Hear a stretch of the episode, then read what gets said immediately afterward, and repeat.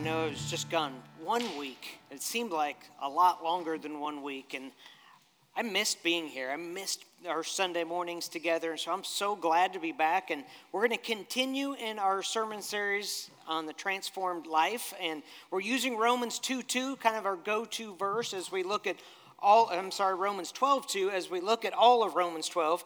Um, it says, Do not conform to the pattern of this world, but be transformed by the renewing of your mind. Then you'll be able to test and approve what God's will is, his good, pleasing, and perfect will. So each week we're looking at different parts of Romans chapter 12 as Paul tells us if we're living the transformed life, this is what your life will look like. And, and so, two weeks ago, we talked about unity and, and the power of unity in the church. Uh, he says, So in Christ, we, though many, form one body. So, we're called to be one. Even though there's many of us, we're called to be one. We're called to unity. And more than any organization on earth, the church should just radiate unity. And, and then he talked about we have different gifts, right? We all have different skills and abilities and all of these things. He says we all have different gifts according to the grace given each of us. And, and we each need to be doing our part. You see, there's many people in the church that do many things.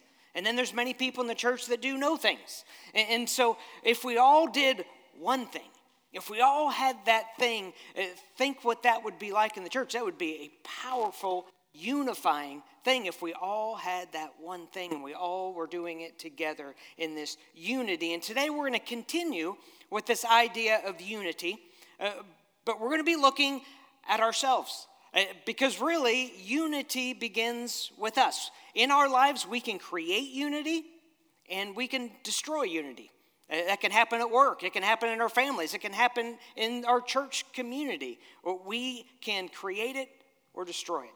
And before we get to that, I just want to tell you about one of the fa- my favorite things I ever experienced in my life, and that's when I was a water boy in high school, or not in high school, a little kid. So, starting at seven years old, I got the, the privilege, my dad was a football coach, I got to be the water boy. And so from seven years old through seventh grade, I got to be the water boy. And so every Friday night in the fall, I would put on the quarterback's jersey, and it went all the way down to my ankles, probably still would today. But it, I had to tuck that thing in, and the, the, the shirt went all the way down to my, my uh, wrist. But man, I was so proud to wear that jersey, and I loved everything about being a water boy. And I will say this I was the best water boy ever. And in fact, I will not watch the movie Waterboy because it dishonors good water boys. And so I refuse to watch it. But I mean, I did so many vital things for our team as water boy. I mean, they got tired, I gave them water. If someone was hurt and on the ground, I would go and I'd give them water. And I did all kinds of things like that, like give them water, because I was the water boy. And so I was a vital part of our team. But I, every Friday night, my favorite part about being water boy is right before the game. And, and I would get to go into the locker room with all these big high school football players, and, and I'd listen to my dad give this stirring motivational talk, and then they would all run out of the locker room, and they always stopped right by the gate of the field, and they'd be jumping up and down. And then I took my position at the front of the pack. Little Chris, you can imagine how cute I was too. Little Chris, I took my spot in front of that team, and when they when it was time, I took off running with all my might, and I led the team out onto the field. And I, I remember being a little nervous because I would, I mean, I think that's as fast as I could run having these guys behind me. But you would go through the cheerleaders, you would go through the band and the drill team and the fans. And our tunnel at our school had to kind of wind because it was so long to get to the sidelines. And I would run with all my might. And there was nothing like it as this little seven year old having all these people cheer for me because they knew how vital I was to the team. And so here I running through that tunnel. The cheerleaders are, are cheering, the band's playing for me. All these things are happening. Now, I know it wasn't for me, but there was no, I can still say there's nothing like being cheered for, right? When a whole bunch of people are cheering for you. But then, you know what I did the rest of the game? I cheered for our team. I mean, I, we're going to talk about zeal later, but I had enthusiasm and energy for our football team. There was something about when you cheer for people, it's as powerful as being cheered for. There's something about it. And that's what we're going to talk about today as, as Paul goes on and he talks about we're going to live this transformed life. So, what's that going to look like? Well, it says love must be sincere. Hate what is evil, cling to what is good, be devoted to one another in love, honor one another above yourselves, never be lacking in zeal, but keep your spiritual fervor serving the Lord. And so, for living this transformed life, Paul's saying, well, we need to love each other sincerely, not, not just on the surface, but genuinely love each other. We need to be devoted to one another. We need to be there for each other, to pray for each other, to lift each other up. You need to honor others above yourself. That means you're lifting others up and you're, you're honoring them, kind of like we did with Anna before the service. We need to honor each other. In other words, we need to cheer for each other. We need to be for each other. That's the way the church should function. Uh, the church should absolutely radiate unity. Uh, yesterday, I had this amazing experience. If, if you guys all know um, Trey Monday, he was a friend. They've come to this church from time to time, but their son Jack, almost two years ago, passed away in a car accident. And, and they started this organization just called the Jack Monday Surf Experience. And what they're doing is they're taking special needs kids and giving them an opportunity to surf. And, and, and so, us volunteers, we had like eight kids out there, eight special needs kids and we must have had 25 volunteers. I mean, it was awesome. But each kid had a team with them. So you can see that's my team. The first kid I took out was Ian. He's in the orange shorts, I'm in the blue shirt. And, and me and the, the guy in the, the wetsuit, he was a wimp. He thought the water was cold. Um, we were the adults and so we went out with ian and we he couldn't paddle he couldn't get on the board himself so we had to carry him out put him on the board we had to help push him out through the waves and then we'd get him turned around we'd push him into the waves and the three teenagers there they were there to catch him after he caught the wave at the beach and kind of get him started back out but the experience was amazing. We were the first ones to go out, and the first wave that Ian caught, he caught it was beautiful. I mean, he didn't stand up, he's laying down, but it's this beautiful wave. And the beach has all these other volunteers, and they're all cheering for Ian.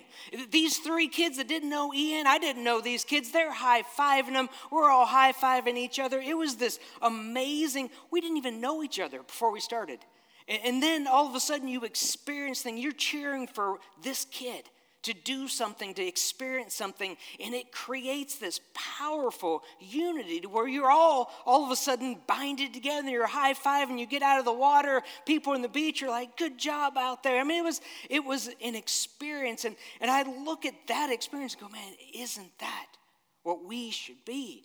We should always be teaming up to cheer for each other. We should be high fiving each other. It should be this experience. Now, now Paul he wrote another letter in Galatians to the church in Galatians, and he talks about this. He talks about this freedom that we have when we are followers of Jesus. But, but he gives us this warning don't use your freedom for bad things, use it for good things. He says, in fact, use your freedom to serve one another in love. For the whole law can be summed up in this one command love your neighbor as yourself. Use your freedom in Christ to serve each other in love. I mean, that, the whole law is wrapped up in what? to love each other. Uh, that, that, that summarizes this whole thing. And so, so we should be cheering for each other. We should be for each other. We should love genuinely. And, and now, unfortunately, there's another side to all this, right? And, and the other side is we don't cheer for each other and we don't genuinely love. And when there's this negativity that happens, and what happens? Is it wrecks unity. And so Paul goes on in Galatians 5, and he says, But if you're always biting and devouring one another, watch out. Beware of destroying one another. And unfortunately, I've been a pastor long enough, I've seen this happen in the church. I've seen people start to bite and devour and be negative and say bad things and gossip, and all it does is hurt everybody involved. And I haven't just seen it in church, I've seen it in offices, I've seen it in schools. It, it, it's not a pretty thing, and, and that is what wrecks unity. Uh, Paul tells us, he says, love must be sincere. Hate what is evil, cling to what is good. And, and so when we think of these things that are evil, basically he's saying, well, a lack of genuine love, that's the evil part, right? Negativity towards other, gossip, disrespect, those are the evil things. Now you don't hate the people doing it, you hate the action of it. Because those things are the things that destroy unity. And if we're hateful and we're negative and we're just mean, it, it hurts people. But it's amazing, just like us cheering for Ian it was felt good. When you're negative and hurtful and gossiping, guess what? It hurts you too. We all feel it. Nothing good comes out of that. And, and if we're going to love each other, if we're going to be for each other, if we're going to create unity, we can't do it if we're angry. We can't do it if we're bitter, if we're holding a grudge, if we're in the midst of conflict. We've got to be able to get those things out of our lives. Now, we all get our feelings hurt. I, have been, I've worked different jobs. I've been in offices, like I said, I've been in schools, I've been in churches, and I've had people gossip. I've had people say mean things about me that have got back to me, and it, it hurts. It, it, it, hurts my feelings. It, it's not a good feeling to walk into a group and know somebody is against you. That, that is not a nice feeling, is it? But there's also a humble side of it when you go, wow, I've also done that to other people. I've been part of that in my life. I, have hurt people in that way. And so, this, this humility to be able to say, okay, I, know what that feels like. I shouldn't be doing it to others. And, and so, when people do attack, when, when, there is the gossip, when there's the negativity, when, there, when there's just people being mean, how do we respond to that? Well, first of all, we can't control other people's feelings. We can't control their emotions, we can't control their actions, but we can control ours. And so, how we respond to these situations makes all the difference. Now, I, I do want to note, I want to add this in there just, just for health reasons. There's, there are people out there that are not healthy. And, and there, there are situations when people are hurt physically, they're hurt emotionally, people are afraid of them. In, in, those situations, that's not what I'm talking about. Those situations, yes, you need to be away from them. That's the healthiest thing.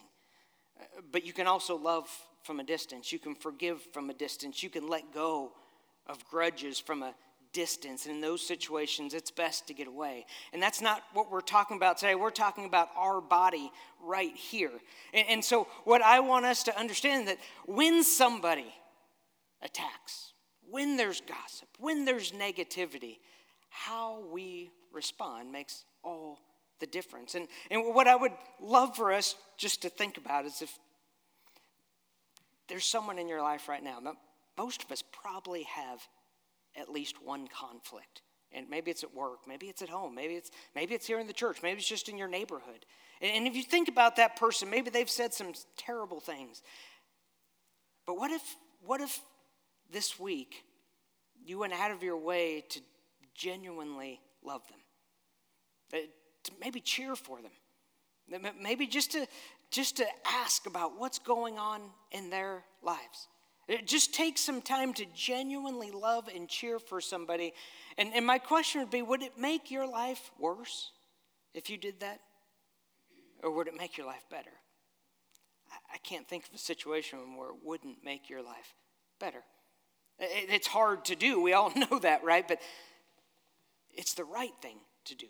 And, and if we're going to live a transformed life, how do we do that? Well, we do that by renewing our mind. And, and so we love sincerely, we forgive easily, we cheer for people, we honor people, we listen, we're nice to people. And as our lives are transformed, it's the renewing of our mind, and that renewing of our mind is also helped by the Spirit of God, the gift that we have as followers of Jesus. You know, it's interesting in, in my, my life, I, I knew a guy, and this guy, every time he got in the highway, he got so angry. I mean, there, he, he would go to get on the highway, and the car wouldn't let him merge on. Man, he would just get so upset. And then, then you'd get on the highway, and there he is going, and, and some guy's going 65. That's the speed limit, people. I mean, go faster. And so, so you're upset at that person. And then there's, you get out in the fast lane and some guy's going 100 and comes up right behind you, weaving in and out of traffic. And ah, this guy would get really angry. And just to be honest with you, this guy is actually me. But I'm just going to say that was last week, people. And the thing about when you preach, you sit down on Monday and you start to go through what you're going to say, and, and, and you're praying and you're going through this, and all of a sudden you go, oh no, this is me. Oh. God's talking to me, and you've got to deal with yourself all week, right? And it's, it's a huge responsibility to stand up here because uh, Max rides with me sometimes when I take him to school, and he's like, Yep, that's him. That's him. And so this week, I said, Okay, God, I know you're talking to me, so I'm going to do an experiment this week. And I decided when I got on the highway to come to church, I was going to do everything I could to love people and to cheer for them. So, now it's tough to do when you're driving, but I, here I come. I got on. It's day one, and I'm getting on to the highway, and some guy doesn't let me merge in, and I'm okay with it. I just slowed down, got behind him. I just thought, hey, they're just enjoying their drive. It's all good. And then, then I'm going, and within seconds, boom, you know, the California highway, some guy goes by going at least 100 in the super loud car. And man, that does something to your insides. But I said, go get him, buddy. I hope you make it to work on time. And if you're going to your son's birthday party, man, I hope you're on time. And so I cheered for him, and it's as goofy as you can possibly get. But if you change your attitude even like that, it becomes funny. And it becomes, it, you can make it into a game. And, and honestly, by the time I got to work, I felt great. I wasn't stressed. I wasn't angry. I felt great. And, and I thought, that's such a silly example, right? But what, what if there's the person at work? Oh, every time you walk in, they've got that negative glare that everything's bad and you walked in and you just spilled this positivity on them you spilled this genuine love on them and you just start asking them about their weekend to asking them if you can you know be praying for them about something whatever it is but but if your attitude towards them begins changing you begin to cheer for this person it's going to be really hard for them to hate you. I mean, it really is. If you're cheering for somebody, man, that would be very, very difficult for them not to respond. Here, it can apply with your neighbors in every area of life. What we spill out is so important, but it's what we fill up on, right? And the most powerful way to share the love of Jesus is not to preach at somebody, but the most powerful way to share the love of Jesus is with your attitude and your actions. Your attitude and your actions. Now, Paul goes on in this idea of this transformed life. What's it going to look like? And he says, well, if you're living the transformed life, in verse 11 it says, never be lacking in zeal, but keep your spiritual fervor serving the Lord. I, I never really thought about zeal. I always kind of knew what it meant, but I looked up the definition and I love it. It says, if you have zeal, you have energy and enthusiasm for a cause. I love that. I had energy and enthusiasm for Lost Floors Church, energy and enthusiasm for sharing the love of Jesus with our community. I love this idea of having zeal, this spiritual fervor in serving the Lord. Man, could you imagine if we all had that kind of zeal? You'd be like me as a water boy at Topeka West High School. You'd be so excited to do your one thing, to be part of this community, this, this energy, this enthusiasm for what?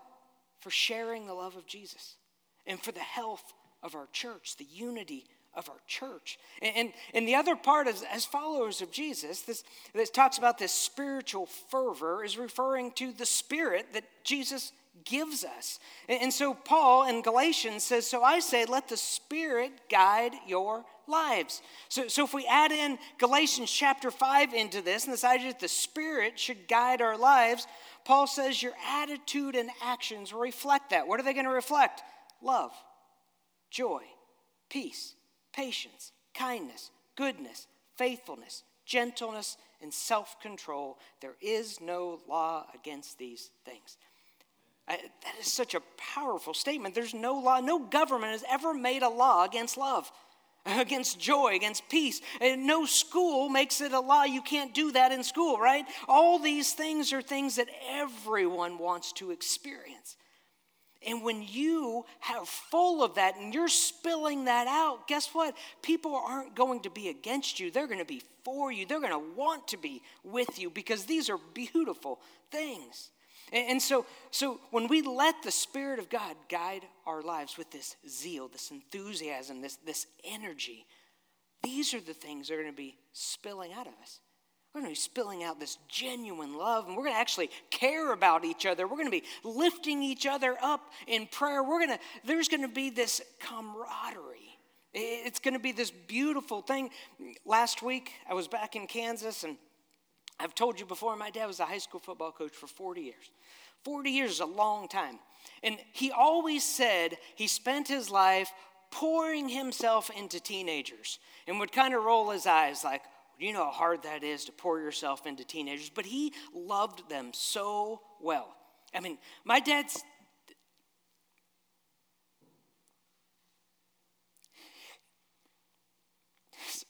He has a, genuine love for the kids he coached.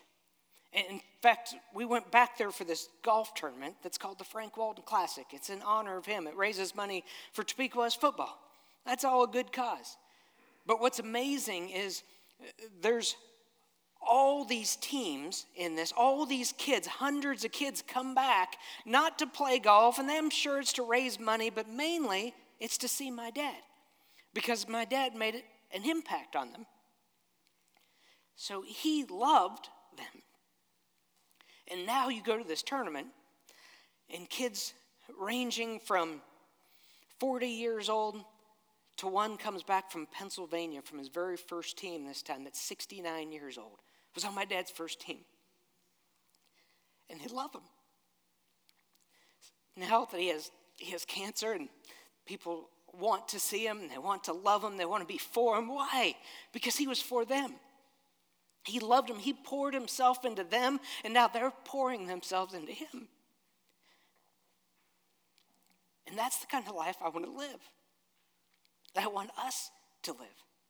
I want us to love each other so genuinely that love just spills out into each other, that we are cheering for each other, that we're honoring each other above ourselves, that there's just this, this love that's just contagious in this place. Darn it, now I can't see my notes because I'm crying. but there's another side to this. And it says the Holy Spirit does not guide your lives. Uh, what does it look like? And so Paul goes on. He says, Then you follow the desires of your sinful nature. The results are very clear. There's sexual immorality, impurity, lustful pleasures, idolatry, sorcery, hostility, quarreling, jealousy, outbursts of anger, selfish ambition, dissension, division, envy, drunkenness, wild parties, and other sins like these. And as I counted those up this week, and there's 15 different things that Paul mentions, and eight of them, so over half of them, are about how we treat other people. It's about a relationship with other people. If, if the Holy Spirit's not guiding you, then what do you do? Well, you've got division, you've got, you've got anger, you've got selfishness. And these are those things that we are supposed to hate. Not the person, but we hate these actions because what do they do? They destroy unity. They, they, they, take away from that loving bond that we should be creating. And so, as followers of Jesus, we're called to hate what is evil, and those things are evil. Now, we don't hate the person, we hate that action. And now, we have the right in the church, in our church community, that when we hear negativity, when we hear gossip, when we hear hatefulness, that we can say to someone, hey, you need to go to the person you're talking about. Because I don't want to participate in this. You need to go to them and handle that. that that's every, we have every right to do that because that stuff has to be stopped at some point. We, we can't do that stuff because not only does it hurt the church as a whole, but it hurts you as an individual. And, and so, so we have that right. See, as followers of Jesus, we are called to love, and love creates unity. Uh, this week, just through texts and calls, uh, I must have had five people text me or call me with really good news. And it was so much fun because I got to celebrate with them. I mean, one person passed a test, another person's doing great after having a hip replaced, another person got to buy the gym that he wanted to buy, and there's, there's this, this excitement, man. When good things are happening in each other's lives, we celebrate, right? And there's other calls and texts that aren't so exciting, but then you still you pray with them and you love and you keep praying and you lift them up and there's this, this unity in that because you genuinely love you genuinely cheer for them um, this is silly but five gallon bucket lisa and i've been going to the beach and stealing rocks from the beach to put in our yard it's not stealing. You're allowed to get a five gallon bucket a day. But five gallon bucket is really heavy. So you put the rocks in there, and then to carry it to the car, you don't want to be parked far away. It is really heavy.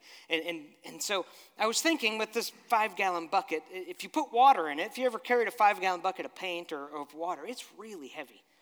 And, and, and if there's no top on it, and you fill that thing up with water and you start carrying it like this or from the bottom, you know what happens? The paint or the paint or the, the water starts spilling on you. And if someone got close to me, I'd probably spill water on them too, because that's just the way it is. It's heavy, you're carrying it around. I was thinking, you know, basically, we are all like that. We, we're carrying around in us all this stuff. And it could be hatefulness and negativity and all of that. And when we bump into someone, what happens? It spills out on them, it spills out on us. And we fill up that bucket with love and peace and joy and patience, and then we're walking around, guess what? It starts to spill on us too, and it spills on everyone we bump into because you're going to get bumped. We've all been bumped. And you get bumped, you get on the highway, what spills out? Is it hatefulness? Is it anger? Or is it love?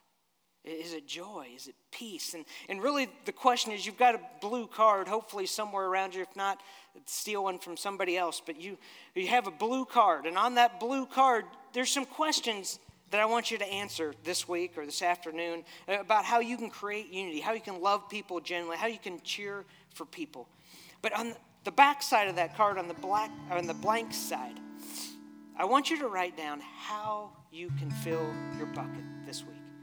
What are you going to fill it with? Because honestly, before you leave in the house, the house in the morning, you need to fill that up with love and joy and peace and patience. Uh, because otherwise, that's not going to spill out. So, so maybe it's the music you listen to in the morning, or maybe, maybe it's meditating on God's word, or, or just spending time in prayer, reading a devotional, reading God's word, whatever it is, fill up your bucket. Uh, do whatever it takes to fill that with love so that you can love genuinely, so you can spill that love on everyone you come in contact with.